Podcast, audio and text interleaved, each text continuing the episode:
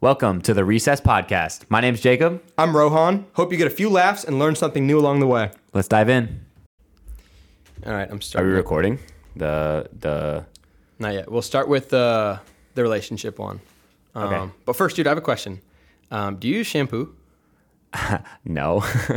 That's so interesting because I was just having a conversation with our boy Evan, and he has not used shampoo in four years, and his hair looks amazing. Um, why don't you? So I think this was like I don't know, a couple years ago, four or five years ago. I like got really deep in this rabbit hole on like rant, YouTube or something or whatever it was, and they were like, like uh, what was it? They were saying how how it basically like kills your scalp and like how it's terrible for you, and it's all just like a a psyop to like sell you more stuff or whatever. And shampoo's like actually terrible because it like sucks all the oils out of your head, and then your hair just like creates more oils, and Yeah. then I just like it made me wonder like is there there's a bunch of more things out there that like is like normal to do but you don't really need them. It's weird, right? just because people in society or your parents kind of told you this is the way that things are supposed to be done, right? Like he was explaining it like um, like decades ago, no one used shampoo, right? And then they created this artificial demand for an industry so that you can feel fresh and clean. Um, but now, since we use shampoo, we're pretty much stripping all of the oils from our scalp, and so in turn, um, since our hair is used to having so much of that shampoo, it tends to overproduce those oils because it knows it's going to be stripped. And so now, if we don't use, if me, like I use shampoo, if I don't use it for a few days, it's going to feel very greasy, right? So I was also looking online and I saw that like if you wait a three to four week period, everyone's hair is different, but if you wait out that period of not using shampoo, eventually it's going to self correct and you're not going to be overproducing those extra oil and sebum. But I feel like I would not want to wait that three to four week period. Isn't it so weird that like the product itself created the problem that the product solves? So like your your hair gets greasy because you shampoo, so you use shampoo because your hair is greasy. Yeah. And like before like shampoo, like who convinced people that shampoo was like the best thing ever? I mean, it makes sense. Like you're like, oh, soap, I need to get soap stuff out of my hair, but like whatever. Mm-hmm. But isn't that just so weird that like they created a problem that like Yeah, they pretty much created the problem and then had their own solution to this problem, right? Um, it's interesting. Apparently, one of my roommates was telling me about, you know, they say like if you get injured, there's the the RICE acronym. Uh, not Yeah. like put your phone in Yeah, rice, but yeah, like the rest, ice, what is it? Uh, Compression. elevate. Yeah. Apparently, you're not supposed to actually ice your wounds. Like when they turn purple, there's that natural inflammation, but that's your body's natural response to get the blood to that area to kind of heal it on its own. But everyone says, oh, no, you need to add ice so the inflammation goes down. But actually, the inflammation is what's healing. yeah.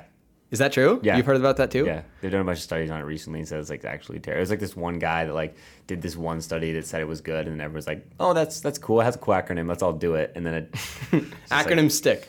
That's what I really do. Why do you think that exists so much? Where like people are not like thinking from their own perspective and they just kind of go with what, oh, this is the way things have always been done. This is how society has told us that this is how it's supposed to just be, you know? Or you grow up with your parents telling you that. Do you think enough people question these things? I mean, we question some things, right? But like, there's so many things we don't even realize we don't question, right? So I'm sure there's tons of things you or I do that we don't realize is like weird or whatever, just because we're so used to doing it. And so I don't know. It's it's easy to be like, yeah, like people just don't think for themselves, or like people don't realize like whatever. It's just easy, but like we do the same thing, and we don't realize that like the base level of that is us doing things that are just doing them for reasons that we don't realize why. Yeah, I know um, Aristotle used to talk about this a lot, and then today's Aristotle, Elon Musk brings up this a lot. Aristotle. uh, the philosopher of our generation, but he talks about this concept known as first principles thinking, which is like breaking down a problem into its core components and then reasoning up from there instead of just reasoning based on analogy of how someone else is doing it or just by what society says is true in general, right? Yeah, Um, I heard you talk about that before, and I thought like that's just common sense, like so obvious. Like, but I mean, when you come to think of it, like a lot of people, myself included, will just like just do something because that's the way it is. Like people are like, oh, like eggs are bad because of cholesterol, is like whatever, and it's like, oh wait, eggs are good because of cholesterol. It's like, well, you can't ever keep up, and so like if you don't actually do, you're like just riding the wave, like, oh, I should use shampoo or I should like do this or that, and Mm-hmm. how do you even know what to actually do or what to like if you don't actually think about it? Yeah. I've been trying to adopt this more on a daily basis, but it's still hard to like catch those things, right? Um, I know in Elon Musk's example, like there's all this talk about like you can't make a rocket for less than like 600 million dollars or however much it was, right? He's like, okay, how can we take this one step further? So there's um, uh, for the rockets, or I, he had a better example actually. It was with the the batteries that they sell at Tesla. Um, the battery price was like four hundred dollars or something like that. Don't quote me on it. But he's like, okay, how can we make this cheaper? Right now, that's the cheapest price in the market. Or we can just look at the price of all the different commodities, aluminum, lead, lithium, whatever goes into this, find the polymer that binds all this together, and then just make that ourselves. And he made it for $80 per kilowatt um, rather wow. than like whatever the industry price was, it's so high. So he's like, instead of just accepting things for what they are in the market, go figure out how it's actually made and then build it up from there, right? Obviously, easier said than done in a lot of cases. And um, most of the time we, we, don't actually have to make things ourselves like that. And sometimes if you don't want to put that energy towards that, you kind of just accept it for what it is, and that can be beneficial too. Yeah, I think this is like something that you can take in like small things, but also big things. So, for example, if I go to the grocery store and something says like low carb or high protein or whatever, and then I'm just like, yeah, great, awesome, that'd be amazing. Like I'm gonna eat it and I'm gonna get shredded. And I'm gonna be like whatever. Like this is obviously this is better. Or it says like healthy or it's like healthy packaging. Or keto, keto or diet, keto, like ketogenic Rice Krispies or whatever it is, like or low sugar. But then you look at the package and like, oh, it has like two grams of protein or like ten grams of protein and like fifty grams of fat. You're like high high protein, like what? So you have to take that next step to do that. And there's always like little things like, oh, am I using shampoo? Like, should I be using shampoo or should I not? Like those little tiny things. But then you also get down to the fact of like, wait, the way we structure our lives, like as a whole, like are we actually like thinking about that for ourselves or just doing what like what's the general consistency of, of like what we should be doing. Like, am I just going to college because like I, that's what people told me to do and like that's what I should do, or is it like is there actually a reason behind what I'm doing and like this is this is the best path for me, or like or am I just doing it because that's what people said? And I think it if you can do it in those little small things, you like start thinking for yourself and like what I put in my body or what I put on yeah. my body or like the way I think about I don't know anything. Then you can start like taking it a step farther and be like, wait, let me think for myself and like what things that actually matter, which is like Exactly. I mean, we only have so much time in a day, right? We can't spend our whole day just looking up online like the science behind everything and figuring out how to optimize everything in our lives, right? But many times we will just go and do something because, oh, the doctors say this is what's good for you, you know? Adopt a keto diet, it's gonna lose you weight, you know? And people don't actually think like, or take a moment and step back and be like, who is the keto diet actually for? When is it beneficial? And does this actually help me, right? Rather than just reading the packaging and be like, oh, keto, it sounds healthy. I know doctors talk about it a lot. It's, it's all the buzz in the news. I, it's got to be good for me, right? So I think just having that self awareness and understanding that sometimes we are being fed marketing, um, I think that having that thought process as you're going through buying things or doing things on a daily basis can definitely make you more aware. Yeah, I think it can be hard because at some level there's some level of trust, right? So if I say like this shampoo thing, whatever, and the general consensus is use shampoo. Yeah. And then there's other people that are like, oh, don't use shampoo. I'm like, okay.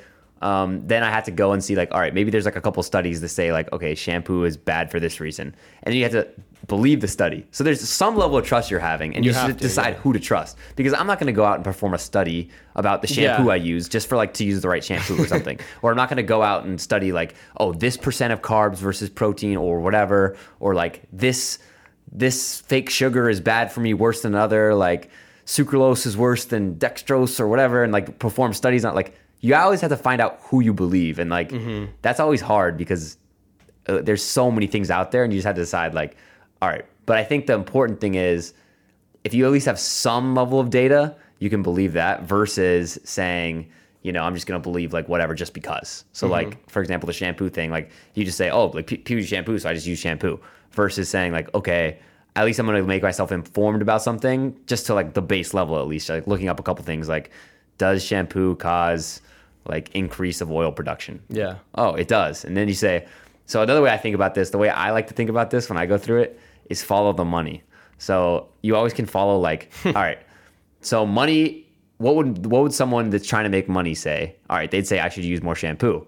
All right. So then you kind of question that because like, okay, well, there's a reason behind because money's gonna be the biggest reason why someone pushes something. Yeah. And so if they're pushing shampoo or they're pushing keto diet, um, or they're pushing like Beyond Meat or all these vegan like alternatives or whatever, it's because there's money involved behind it. Yeah. And so if you can think about like, oh, where's the money coming from? Then you can at least think like, okay, maybe I should question that. And maybe it might not be like wrong. It might be right. So like there's like, I don't know, whatever it is. There's some things that are like right and the, there's money following it, but at least you question it because like That's a there's good- something sus there that might be that's a good like thinking framework to go about it. Like uh, I'm sure many drugs are like this. This there's studies for everything, right? There's studies that are going to support one side. There's studies that are going to support that opposite side too, right? Like drug studies that are funded by pharmaceutical companies. Of course, they're going to be in favor for you taking that drug or how that drug is going to help you, right? So going one step deeper, ask, figuring out the context of who is saying something and why they're saying something can matter a lot. You know, my dad he used to he used to work at Toyota back in the day, and he would tell me that like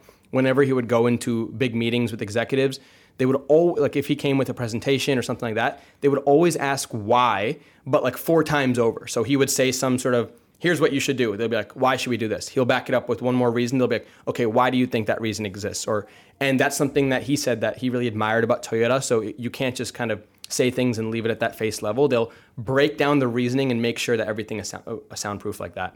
So i feel like it's a good habit to adopt in general just just on a daily basis, trying to question more about things we do on a daily basis or why the world is the way that it is, it could help. Yeah, like when I wake up and I wash my face with a certain like face wash or something, I'm saying, okay, why am I washing my face in the first place? All right, well, my face is dirty, so I should probably wash my face. All right, so why am I using this face wash? Oh, it's like let's look at like the ingredients. Let's say, okay, this has like like 80% alcohol or something. Why does it have alcohol in it? And you, oh, like wait, that's kind of like drying on my skin or something. You say, mm-hmm. okay, wait, maybe I should use something that doesn't have that or whatever. It's just like asking why a couple times of like why I do something because like sometimes it was like live life on autopilot and be like da da da whatever or even just like the way I interact with someone if I come to you and be like hey what's up like okay like what is the conversation I'm trying to have whatever it is just like Yeah. thinking one step farther of why I'm doing things and then you can start to like question that and then like live a life that like actually makes sense based on like what you actually are like versus just like living some random life that like someone told you one time or you see the people around you doing so it's just like what I should do Oh, absolutely.